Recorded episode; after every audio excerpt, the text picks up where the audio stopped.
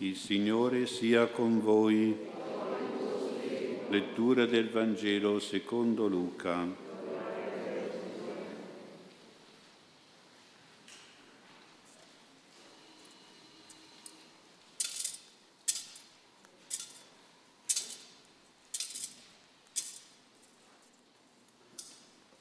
In quel tempo Giovanni fu informato dai suoi discepoli di tutte queste cose Chiamate quindi due di loro, Giovanni li mandò a dire al Signore, sei tu colui che deve venire o dobbiamo aspettare un altro?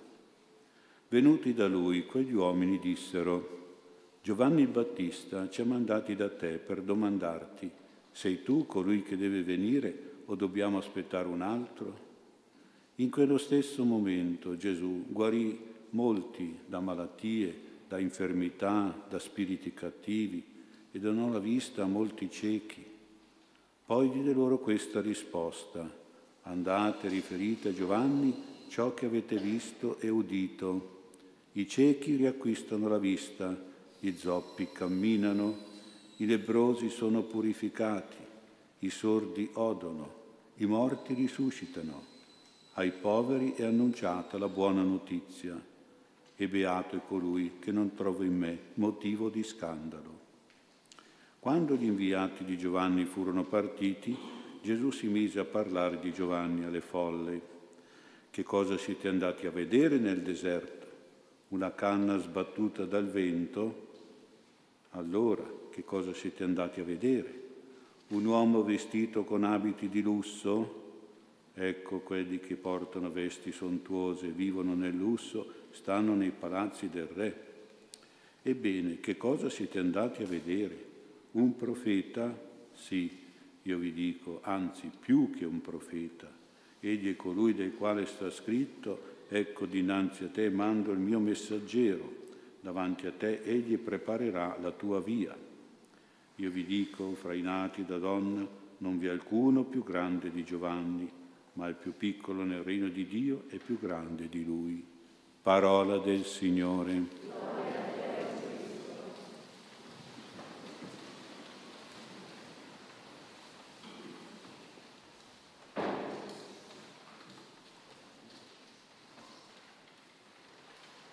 Sia lodato Gesù Cristo. Oggi ancora Giovanni Battista che ci prepara al Natale, alla venuta di Gesù. Essendo prigioniero nel carcere di Erode, Giovanni manda due suoi discepoli a chiedere a Gesù una specie di carta d'identità, cioè di rivelare chi è lui, cioè a chiedere se è lui il Messia che deve venire. Sei tu colui che deve venire o dobbiamo aspettare un altro Messia? Ma Gesù, per rispetto alla libertà e alla fede di Giovanni e per sollecitare anche la sua giusta conoscenza di lui, non dice chiaramente sì, sono io il Messia divino.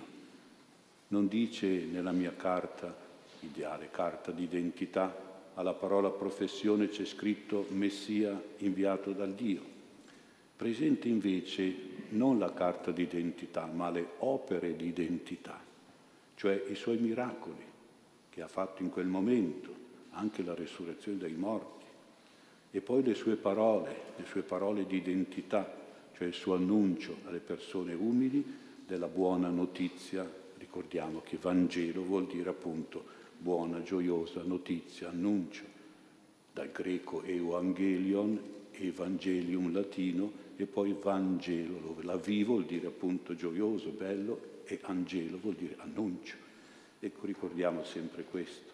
Facendo così Gesù ricorda a Giovanni la profezia del profeta Isaia nel capitolo 61, dove il Messia è prefigurato, preannunciato proprio con queste due caratteristiche, questo comportamento e questo insegnamento, cioè è presentato il Messia come colui che fa opere di carità, di bontà, di liberazione, di guarigione, che fa miracoli terapeutici alle persone malate, gli infermi, gli indemoniati, i non vedenti, i zoppi, i lebrosi, i sordi, eccetera.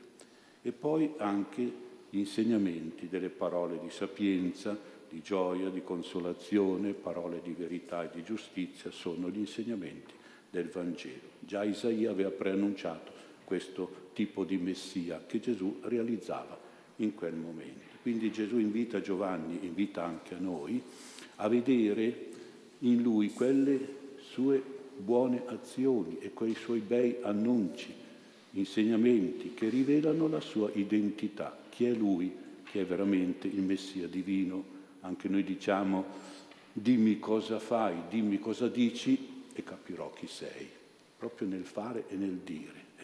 Come il curriculum, insomma, ecco, c'è dentro quello che uno conosce, sa, ha studiato e quello che uno ha fatto, quei lavori che ha già fatto. Ecco, quindi Gesù dice a Giovanni, sarai beato se crederai in me, senza trovare scandalo, cioè senza trovare un inciampo che lo ferma nel cammino verso Gesù e lo tiene lontano da lui, dalle sue opere, dalle sue parole, dal regno di Dio operato e predicato da Gesù.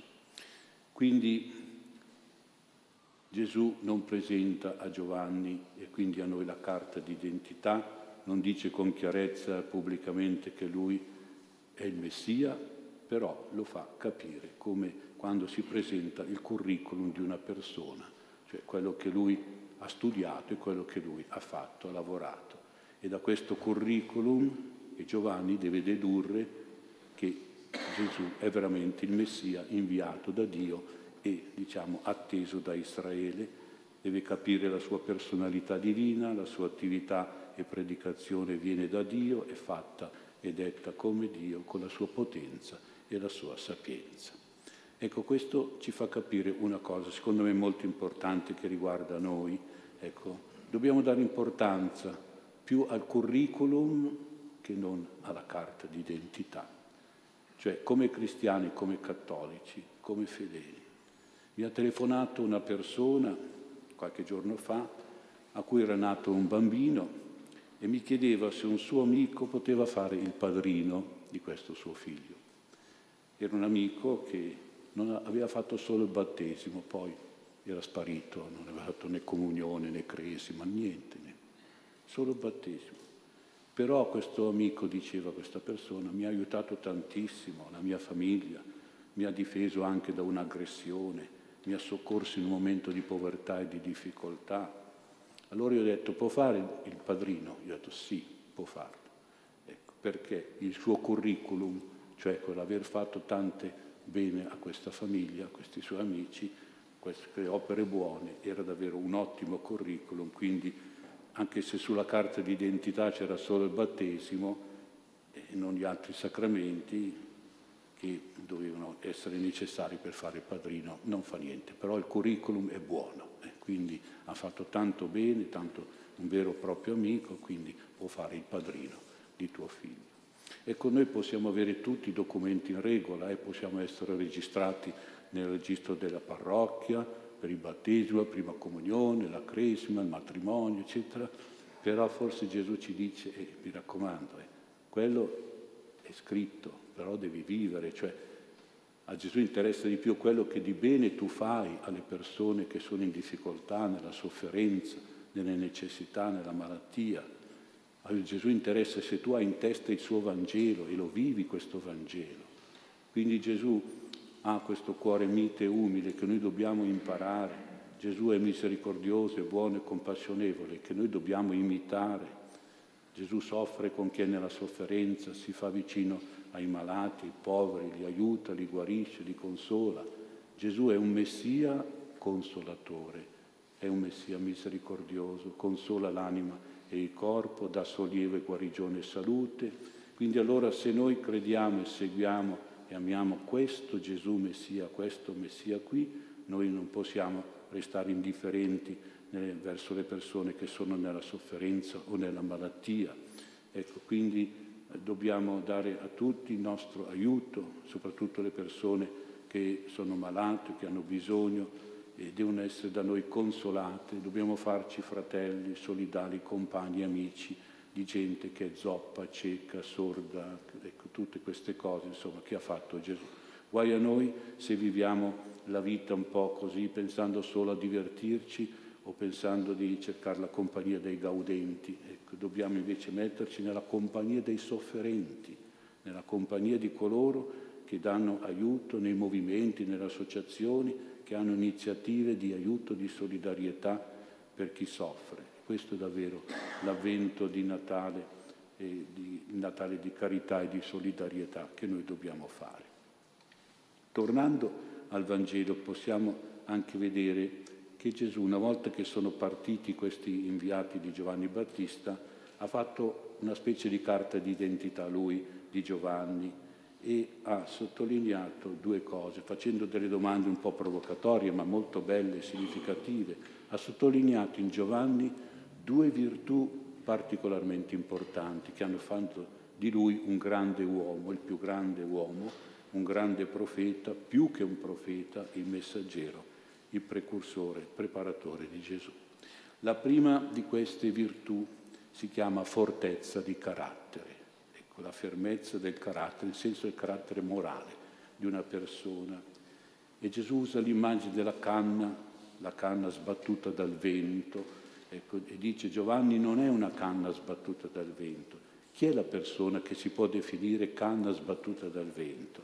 È una persona instabile, è una persona debole, soggetta a cambi di umore, oggi è triste, domani è contento, da un momento all'altro passa. Quindi quando una persona ha questi sbalzi di umore, di obiettivi, di relazioni, quando è esposta a venti ideologici, culturali e politici di questa nostra società, basta che sento una cosa, ah sì, anch'io, anch'io, anch'io sostengo questa cosa, quindi non capisce che poi magari è contraddittorio nel suo comportamento, insomma, è una persona che è agitata da paure, da ansie, da affanni, da preoccupazioni, è una persona instabile, volubile, sbattacchiata dai sentimenti negativi e contraddittori, dissociata da comportamenti stressanti alternati. Queste sono le persone canne del deserto, canne sbattute dal vento.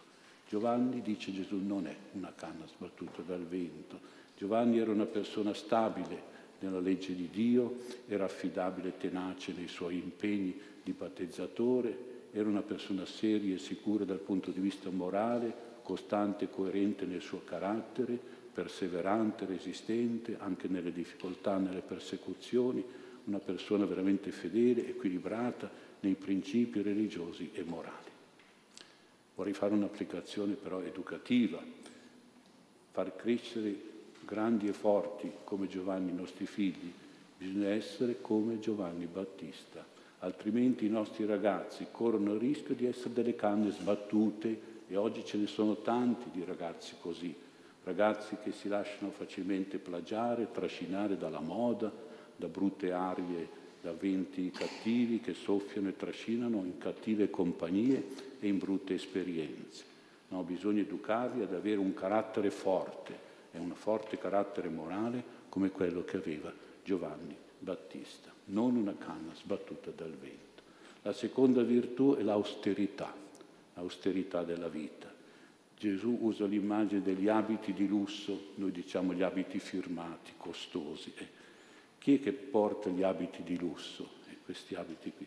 Indica una persona che si dedica a mollezze, all'assezia, a pigrizia dei fanulloni, eh, ai piaceri, alle comodità più esagerate, più raffinate, che si abbandona alla bella vita, alle mode sfarzose, sfrenate, ai divertimenti, ai riposi esagerati a ogni intemperanza, godimento e appagamento. Ecco, queste sono le persone che vestono abiti di lusso. Giovanni Battista invece era austero, era sobrio, era frugale, serio, severo nel dedicarsi al suo dovere di battezzatore, ad ogni sacrificio, a rinunce, mortificazioni, restrizioni, digiune, privazioni e doveri. E allora anche qui un'applicazione educativa anche su questa virtù dell'austerità e del sacrificio. I genitori devono impegnarsi con l'esempio e la parola educare così i propri figli. Non si deve dire sempre di sì ai propri figli per tutto quello che vogliono, per tutte le voglie che hanno. Non si deve accontentarli in tutto e sempre di più. Non si deve offrire a loro la più ampia possibilità di godimento e di soddisfazione. Bisogna anche educarli al dovere, educarli a dire di no a se stessi, educarli al lavoro, alla rinuncia, alla moderazione, al sacrificio, all'autolimitazione, a un regime di sobrietà, una linea, un clima di sobrietà e di risparmio anche in casa. Bisogna tornare a una disciplina un pochino austera, severa, responsabile, anche rigida come quella di Giovanni Battista.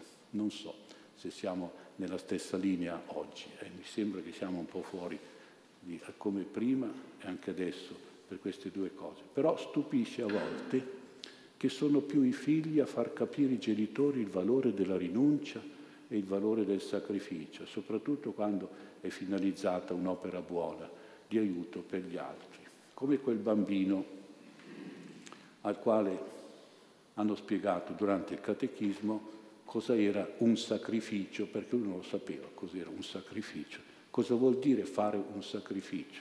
Al catechismo gliel'hanno spiegato. Dopo la cena alla domenica, la mamma aveva fatto una bella torta. Ha tagliato una fetta e l'ha messa davanti al figlio, ma il bambino ha messo da parte il dolce. La mamma dice, ma non hai più fame? No, mamma, voglio portarlo domani a scuola a un mio compagno che ha fratelli e sorelle e ha sempre fame. Ma non c'è problema, dice la mamma, mangiala pure, a lui tagliamo un'altra fetta, vai tranquillo. No mamma, non è la stessa cosa. E perché? dice la mamma. Perché se è un altro pezzo, se non è il mio pezzo di torta, non è un sacrificio. Che bella lezione. Un bambino che dà una bella lezione alla mamma come lo dovrebbe educare. Al sacrificio e poi anche si può aggiungere a una donazione a qualcun altro, ma frutto di un sacrificio, di una rinuncia a te stessi. Quindi avviamoci un po' verso il Natale di Gesù con queste grandi due virtù di Giovanni Battista, la fortezza, la fermezza nell'anima e l'austerità e il sacrificio della vita e saremo pronti ad accogliere Gesù Messia che viene a Natale.